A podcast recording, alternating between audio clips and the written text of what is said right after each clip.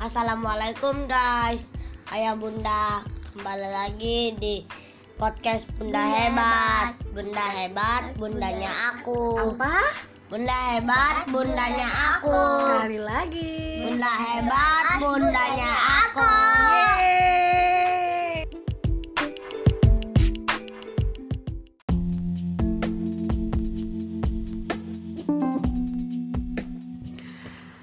Assalamualaikum warahmatullahi wabarakatuh. Kembali lagi di podcast Bunda Hebat.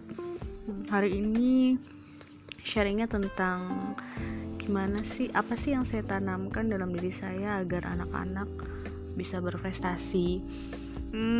Sebenarnya mungkin pertanyaan ini bisa ditanyakannya setelah anak-anak saya dewasa nanti ya. Karena menurut saya anak-anak saya dikatakan mereka berhasil sukses ya pada waktu nanti mereka dewasa, tapi gak apa-apa karena pertanyaan yang ditanyakan sekarang ya saya akan sharingnya dengan jawaban pada titik dimana anak-anak saya mencapai itu sekarang ya, jadi di usia mereka yang sekarang, bukan di usia mereka yang nanti yang akan datang, karena kita belum tahu mereka yang akan datang seperti apa, dan saya juga belum tahu saya akan merubah pola cara saya kah atau saya akan menemukan cara baru. Nah, itu belum tahu juga, karena setiap hari saya belajar dari anak-anak saya, karena setiap hari saya menemukan hal-hal baru yang bisa saya lakukan kepada anak-anak saya agar mereka bisa terus menjadi orang yang baik, lebih baik dan terbaik gitu ya. Jadi mohon maaf, bukan saya merasa bahwa anak saya sudah berprestasi gitu, tapi ya sampai pada di titik ini mungkin mereka menjadi anak-anak yang memang membanggakan buat diri saya gitu. Dan saya nggak tahu kenapa pertanyaan ini muncul dari orang, apa mungkin mereka melihatnya bahwa anak-anak saya memang sudah berprestasi, kan kita nggak tahu. Tapi mudah-mudahan pertanyaan ini menjawab dan ada hal-hal yang bermanfaat bisa diambil oleh teman-teman semua yang mendengarkan. Karena di sini juga ada anak saya, mungkin saya bisa tanya langsung nih sama anak saya ya sebelum saya ngejelasin lebih dulu nih. Nah, mumpung ada anak saya mau tanya nih sama anak saya. Nah, ini ada anak saya yang pertama. Ya, saya harus tanya sama anak saya yang pertama karena pengalaman dia dibanding adik-adiknya sudah lebih lama ya. Oke bang, ini ada pertanyaan dari tante. Pertanyaannya gimana sih cara bunda ngajarin abang supaya abang tuh berprestasi? Nah, selama ini kalau lagi abang belajar atau sekolah atau abang lomba, apa sih yang bunda lakuin ke abang? Mendoakan abang dan mendukung abang supaya abang lebih banyak mendapat prestasi. Terus dengan cara apa? Dengan cara bunda mengingatkan abang sebelum ulangan, semangat, fokus, atau teliti. Setelah selesai ujiannya dibaca lagi, terus diganti jawaban yang salah. Kalau salah diganti dengan jawaban yang benar. Nah, terus kalau misalnya abang ada lomba biasanya gimana tuh? Di rumah bunda ngapain kalau abang mau lomba? Bunda berdoa biar abang jadi juara satu. Nah, selain berdoa mendukung abang. Caranya gimana? Caranya bicara ke abang. Abang diajarin gak sama bunda? Diajarin. Terus abang ngikutin? Nah, abis itu udah. Jadi bunda ajarin, abang ngikutin. Nah, sama satu lagi nih bang, pertanyaan yang paling penting. Bunda pernah gak maksa abang atau minta abang harus dapat nilai bagus? Enggak pernah. Mintanya abang dapat nilai semampu abang aja. Oke, makasih ya abang atas jawabannya. Sekarang tidur karena sudah malam. Bunda mau lanjutin dulu. Nah, itu tadi jawaban dari anak saya yang pertama ya. Itu jawaban atau pendapat dari dia ya. Bukan supaya teman-teman yang dengerin tahu bahwa itu yang dilakukan sama saya ke anak-anak saya. Selain jawaban saya, nanti ada lebih panjang lagi tentunya daripada jawaban anak saya. Jadi kalau apa yang ditanamkan dalam diri saya, sebenarnya mungkin pertanyaannya lebih tepatnya trik-trik saya kali ya. Teknik apa sih yang saya lakukan agar anak-anak bisa berprestasi gitu di sekolah. Nah, yang pertama adalah kepercayaan diri saya. Jadi saya harus percaya diri dulu bahwa saya mampu menjadikan anak-anak saya menjadi anak yang berprestasi. Karena kalau misalnya dari sayanya udah nggak percaya diri, itu akan sulit gitu. Dan anak-anak itu tahu kapan orang tuanya merasa sulit atau enggak. Nah kalau misalnya kita udah percaya diri, insya Allah anak-anak itu juga akan mengikuti kepercayaan diri kita gitu. Dan tentu mereka akan bisa lebih berprestasi, bisa jadi lebih berprestasi dari orang tuanya ya. Nah itu yang pertama, percaya diri. Yang kedua apa? Yang kedua adalah jangan pernah capek untuk mendampingi mereka gitu, selama mereka belajar, baik di rumah ataupun di sekolah. Kok di sekolah didampingin? Ya, didampingin dengan doa, didampingi dengan semangat kita gitu. Jadi kita memberikan doa, kita memberikan semangat kepada mereka. Saya selalu melakukan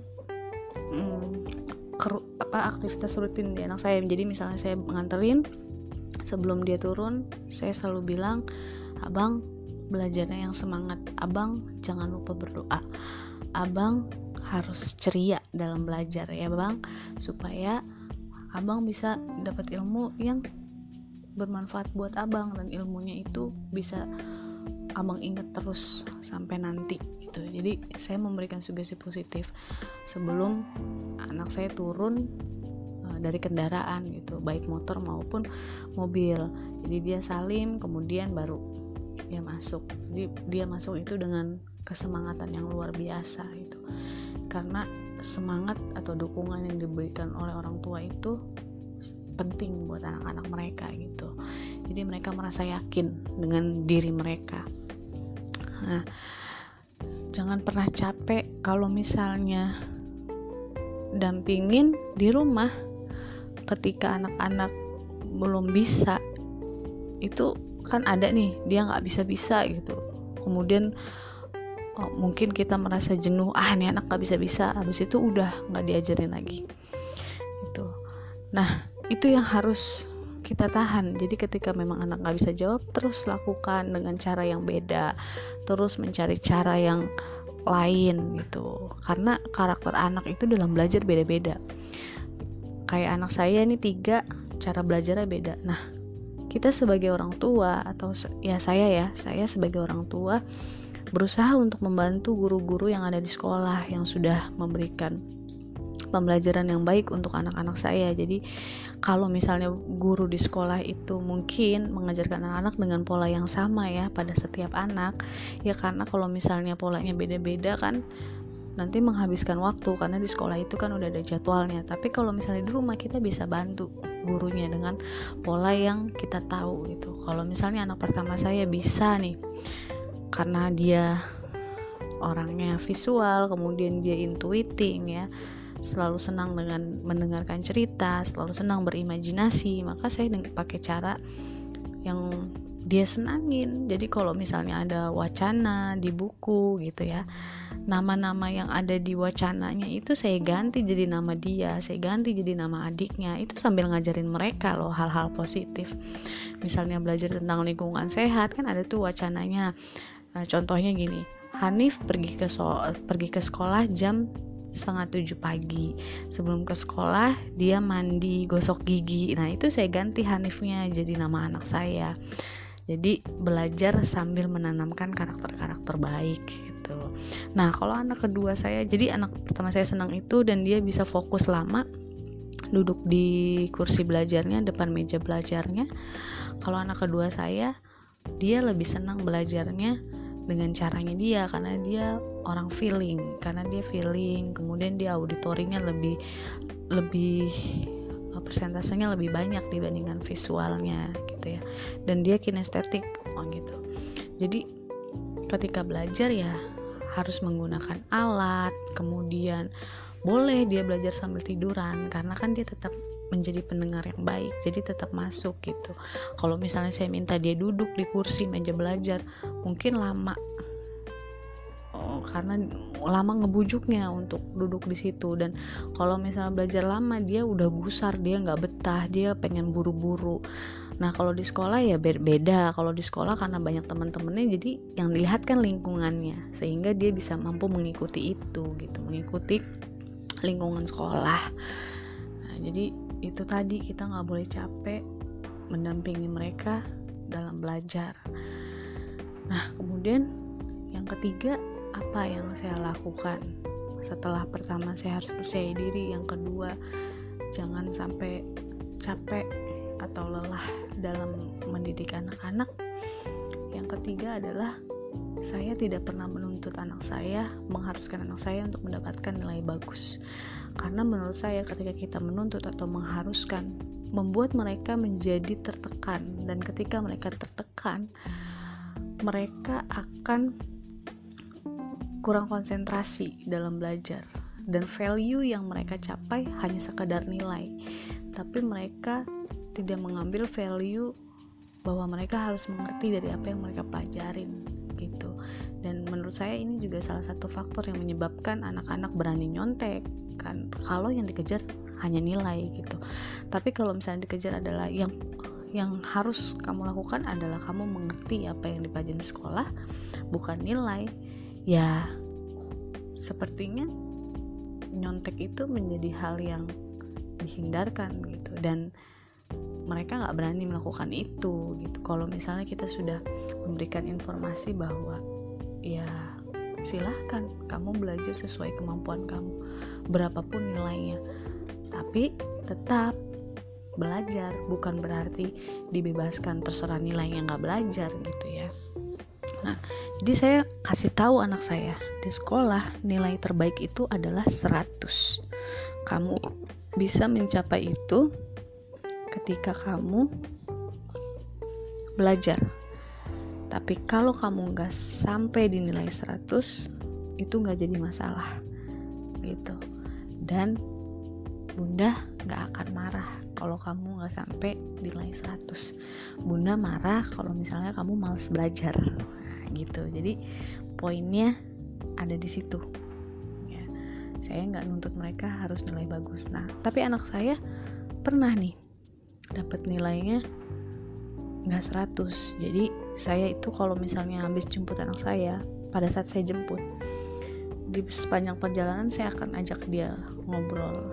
Nah kemudian ketika ngobrol dia ngomong, "Bun maaf ya, abang gak dapet nilai bagus, abang gak dapet nilai 100 loh, emang abang dapet nilainya berapa? Abang cuma dapet 95, oh gak apa-apa, 95 itu udah bagus loh gitu. Jawaban saya, emangnya harus dapet nilai 100? Kan Bunda bilang enggak, yang penting kan abang udah berusaha, 95 itu udah keren walaupun belum jadi yang terbaik, karena yang terbaiknya kan nilainya 100, tapi gak masalah." Nah sudah sampai di rumah, saya periksa. Saya selalu memeriksa hasil ulangan anak-anak saya. Saya periksa, ketika saya lihat, oh ya memang jawabannya salah. Nah, pada saat main gitu ya, saya tanya sama anak saya dengan soal yang sama, "Bang, kalau ada soal begini, begini, begini, jawabannya apa?" Dia jawab nih, ternyata jawabannya benar. "Loh, ini abang jawabannya bener, kok tadi, kok tapi jawaban di ulangan abang bisa salah ya?" Terus dia bilang, "Perasaan abang udah jawab ini deh Bun, kok jadi keganti, abang udah jawab A, kok di sini abang jawabnya C ya Bun, padahal harusnya A Bun jawabannya." Nah artinya dia memahami, dia tahu ilmu itu, dan ilmu itu udah meresap di dirinya dia. Jadi saya nggak boleh menyalahkan dia. Mungkin dia salah jawab karena dia kurang teliti gitu, dan beberapa kali saya cek memang karena dia kurang teliti. Ada kadang yang dia dapat nilai 95 karena beberapa soal kelewat dia jawab itu. Jadi faktornya itu, sehingga ketika dia ulangan lagi, yang saya ingatkan adalah kayak tadi jawaban anak saya tuh di awal podcast ini, dia bilang bunda selalu bilang teliti, kemudian cek lagi kalau misalnya udah selesai mungkin ada jawaban yang salah, kalau jawaban yang salah diganti jadi yang benar gitu kan. Nah, jadi saya ingatkan itu setiap kali dia mau ulangan, abang teliti ya, abang fokus ya, supaya abang jauh lebih baik lagi, supaya dapat nilai yang terbaik gitu. Jadi kita tidak menyalahkan anak, tapi kita mencari faktor dari kesalahan apa ya yang menjadi faktornya, kenapa ya bisa salah. Nah, ketika ditanya dengan pertanyaan yang sama, dia bisa jawab, oh saya lebih senang karena ternyata dia ngerti gitu, karena ternyata ilmunya sampai sama diri dia. Untuk urusan nilai itu gak jadi lebih penting ketika dia ngerti gitu ya. Jadi itu yang berkaitan, tidak menuntut nilai harus bagus, harus sampai nilai 100. Nah, tapi kalau misalnya kita sama-sama mencari apa sih kesalahan dia, apa sih yang dilakukan, itu tanpa sepengetahuan anak saya ya, saya cuma lihat aja nilai-nilai dia itu, dia nggak tahu kalau saya lihat gitu. Dia taunya begitu saya tanyain pertanyaannya aja, nah, dia baru tahu. Jadi buat bunda-bunda yang kerja, orang tua yang kerja bisa sesekali mantau dengan cara itu, sehingga bukan hanya sekedar kita maksain, kok nilainya dapetnya jelek sih, kamu sih nggak belajar, kok bisa salah sih, kok bisa ini sih gitu. Jadi tidak menyalahkan anak, karena anak itu bukan kita, impian mereka bukan impian kita, impian kita bukan impian mereka, tapi kita bisa mensinkronisasikan ya, kita bisa bikin itu menjadi sesuatu hal yang apa ya, kita bisa menjadikan itu tercapai gitu ya, dengan sesuai keinginan kita dan keinginan dia, jadi digabung gitu. Itu kan akan jauh lebih bagus daripada kita menyalahkan karena nggak sesuai dengan standar yang kita pilih untuk mereka, karena beda standar kita dengan standar mereka, pikiran mereka pun beda dengan kita. Jadi berusaha untuk memahami dari sisi mereka gitu, dan kalau misalnya mereka nggak ada tekanan biasanya jauh lebih bagus. Nah, itu yang saya lakukan. Kemudian apalagi yang saya lakukan, saya tidak pernah mengatakan saya nggak bisa. Maksudnya apa? Saya tidak mengatakan kepada anak saya kalau misalnya dia menemukan jawaban sulit, aduh bunda nggak bisa ngerjainnya gitu, aduh bunda nggak ngerti ini apa. Saya tidak pernah berkata itu, karena mereka akan mencontoh kita. Jadi, kalaupun misalnya kita nggak nemuin jawabannya di buku pelajaran mereka gitu ya, atau misalnya sebelum kita baca bukunya, kita nggak tahu jawabannya gitu, kita bisa baca bukunya, mereka akan cari jawabannya di situ, kita ikutan belajar. Kalau misalnya di bukunya juga nggak ada, ya coba searching, karena sekarang itu teknologi udah jauh lebih berkembang daripada zaman kita. Kita bisa searching, kita bisa belajar. Nah, apa yang kita dapat, kita pelajarin, itu diinformasikan ke dia.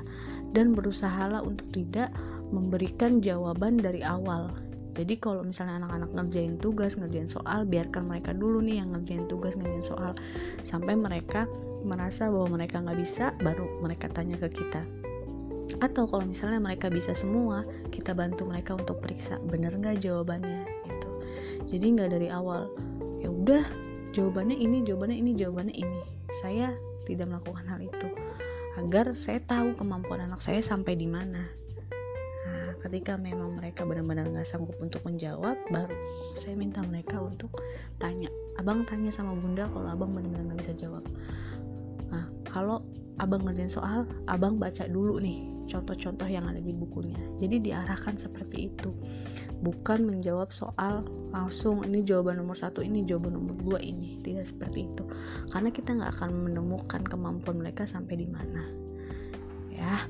Jadi ya, itu yang saya lakukan kepada anak-anak saya. Mudah-mudahan beberapa trik ini ada yang bermanfaat dan bisa diaplikasikan juga. Tapi lagi-lagi saya tidak mengatakan bahwa saya sudah berhasil menjadi orang tua yang mendidik mereka untuk menjadi anak berprestasi. Kalau sampai detik ini, ya mungkin iya, dan mudah-mudahan sampai seterusnya, karena kita akan lihat sampai nanti anak-anak saya dewasa. Tapi itu yang saya lakukan gitu, supaya anak-anak saya mendapatkan nilai-nilai yang baik, supaya ketika mereka lomba mereka bisa menang gitu. Walaupun saya nggak menuntut mereka juga untuk menang gitu, tapi ya tadi kayak anak saya bilang, saya berdoanya di depan dia, jadi dia dengar, oh ini harapan orang tua saya, tapi bukan sebuah keharusan yang mesti mereka capai. Begitu, terima kasih teman-teman yang sudah selalu setia mendengarkan podcast saya. Mudah-mudahan teman-teman juga mau membantu untuk men-share podcast saya kalau memang ini bermanfaat, karena ketika kebermanfaatan ini bisa teman-teman share lagi ke orang lain, berkahnya sampai juga di teman-teman. Terima kasih sekali lagi. Assalamualaikum.